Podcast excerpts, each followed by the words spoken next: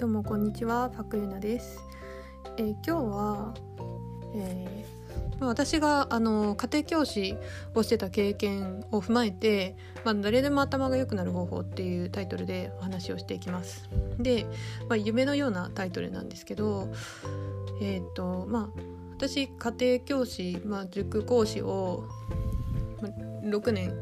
56年やっててでまあ生徒さんも100人ぐらい見てきましたしでも受験にも送り出してきましたしで、まあ、自分自身もあの受験勉強をねたくさんしてきたので分かるんですけど、まあ、えっと一番大切なのは、まあ、本を読んで活字になれることですね。これをあのやれば誰でも頭が良くなるし、まあ、国語の成績だけじゃなくてもう全ての教科の成績が上がるんですよね。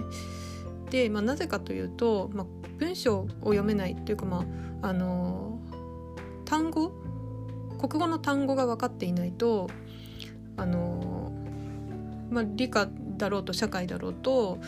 まあ、なんだろうとあの文章が読めないのであの体に拒絶反応が出るわけなんですよ。まずまず文章が読めないからそれ以上の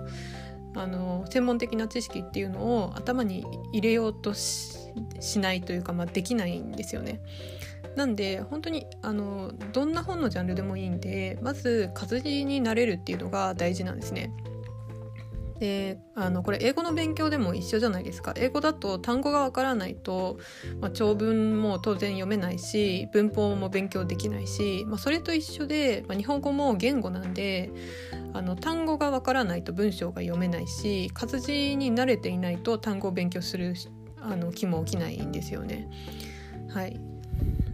なんでまああの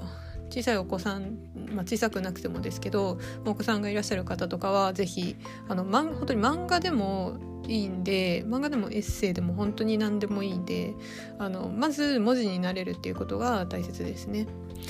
で、まあ、文字に慣れていけばまああの国語が苦手な子って大体偏差値50いかないんでまああの例外もありますけどまあ、それをできればまずあの成績は上がってくるはずですね。であのこの国語ができないっていうのがすごくあの重要重要というかまあ国語ができないともう人生が貧しくなっていくっていうのはすごくあの明白な事実であの国語ができないとか、まあ、活字が嫌いな人ってまず勉強しなくなるんですよね。あのまあ、自分のその理解力がなくなるで文字を読まなくなるからどんどんあの文字を読まなくなるってことは知識から遠ざかっていっちゃうってことなんですよ。まあ、今だと例えば文字じゃなくても音声とかからでも勉強できるってあの思うかもしれないんですけど、まあ、音声を聞いた時のその理解力っていうのはやっぱり活字になれてたりとか文章を読む力読み解く力っていうのがないとあの自分事としてあの脳みそにインプットできないんですよね。だからこれはあの受験とかだけの問題じゃなくってあの偏差値とかだけの問題ではなくこれから社会で生きていく上であのどんどん弱者になっていってしまうっていうことなんですよその国語ができないというのは。国語ができないと情報弱者になってで社会的に弱者になっていってしまうっていうことなんですよね。でまああの分かりやすいところで言うと例えば勉強してないとあの、まあ、家を買ってしまったりだとかあとはあの保険にやたら入ってしまったりだとかまあ、そうすると、まあ、どんどんお金が逃げていってしまうしあとは例えばあの宝くじ買ったりとかあれってもうほとんどあの儲けが自分には返ってこないわけじゃないですか。で、まあ、持ち家も今不動産の価格っていうのは、まあ、どんどん下がっていってるから、まあ、よほどそのうまく投資をできる人っていうのはほぼゼロなわけですよ確率が。で、まあ、その資産として価値がないものに対して例えば30年ローンとか35年ローンとかを組んでしまうっていうのはあのちょっともったいないというかまあそうですねあの資産運用としてはあの意味がないというか損をしてるわけですよ。もちろんその持ち家を持つっていうのは夢だとか、まあ、一軒家自分の家に住みたいっていうあの思いがあってでまあ資産価値がなくなるっっていうのが分かりつつ買うのはあのもちろんその個人のあの価値観なんでいいと思うんですけどあの資産として価値がなくなっちゃうっていうのが分からないまま、まあ、35年ローンを組んでしまうっていうのはちょっとあの情報弱者だなっていう感じがしますね。であの保険もですねあのいろいろ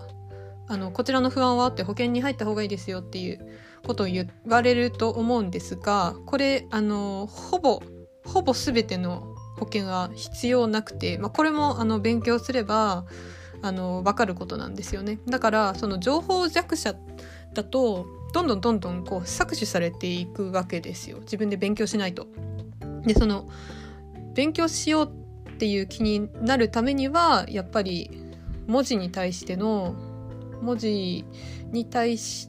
てのえっ、と何て言うんですかね。抵抗がえーと、あると、まあ、勉強しなくなっちゃうんでだからそういう意味であの本を読んだりとか、まあ、国語っていう教科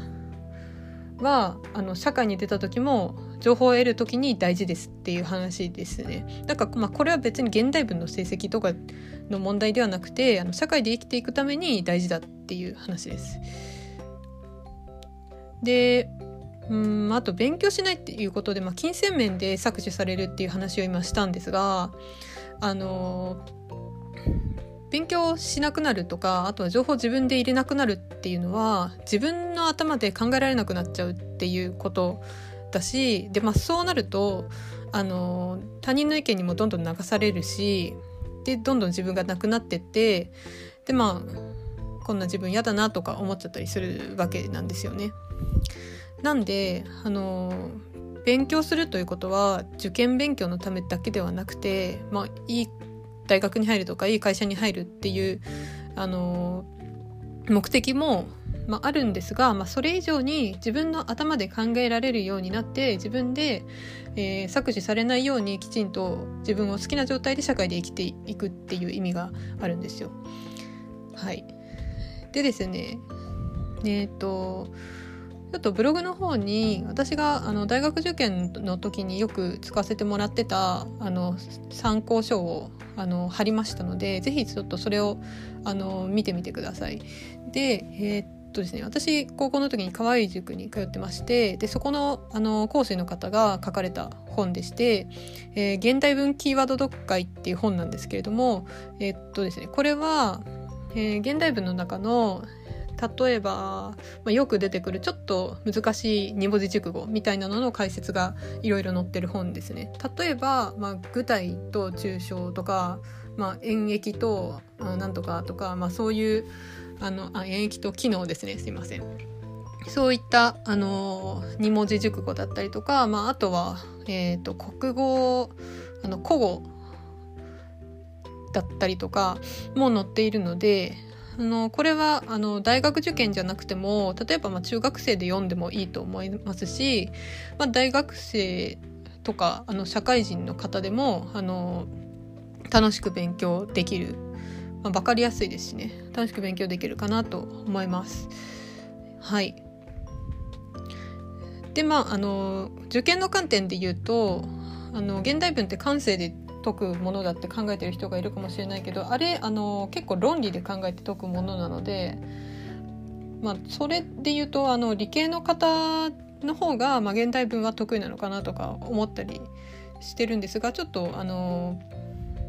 理系では苦手意識を持ってる人も多いのでそこはちょっと考え方を変えてほしいなと、はい、思いますね。はい